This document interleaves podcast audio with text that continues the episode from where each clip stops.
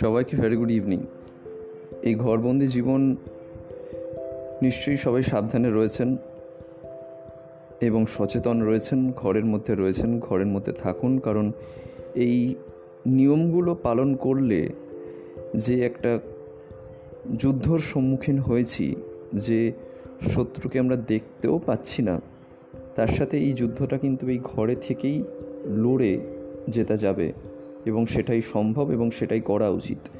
তাই ঘরে আছেন, সুস্থ থাকুন, ভালো থাকুন, সচেতন থাকুন, সতর্ক থাকুন। আর নিজেদের মতো করে আপনারা অনেকেই অনেক রকম সময় কাটাচ্ছেন, কাটান। দারুণ কিছু ক্রিয়েটিভ কাজ দেখছি, সেটাও ভালো লাগছে।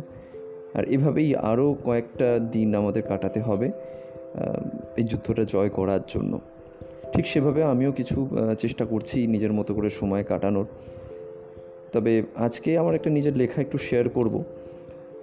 এই বছর দোলের সময় এই লেখাটির জন্ম হয়েছিল, একেবারেই প্রেমের লেখা।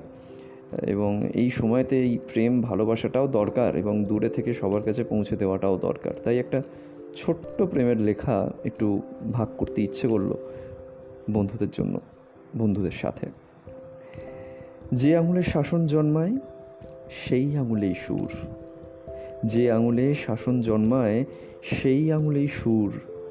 বাঁশির কাছে ঠাঁই পেয়েছে বিরহের সকল দুপুর। কে চিনিয়েছে বিরহ? রাধার চেয়ে আগে? দুহাত দিয়ে সাজিয়েছে গাল রক্তিম সোহাগে? সোহাগ মাখা পুরনো গানে রং বলিয়ে রাখা। রং মানে তো মনের কোণে প্রেমের রাত জাগা রাত যেখানে ভরে মেশে, সেই আলোটাই বাঁশির সুর।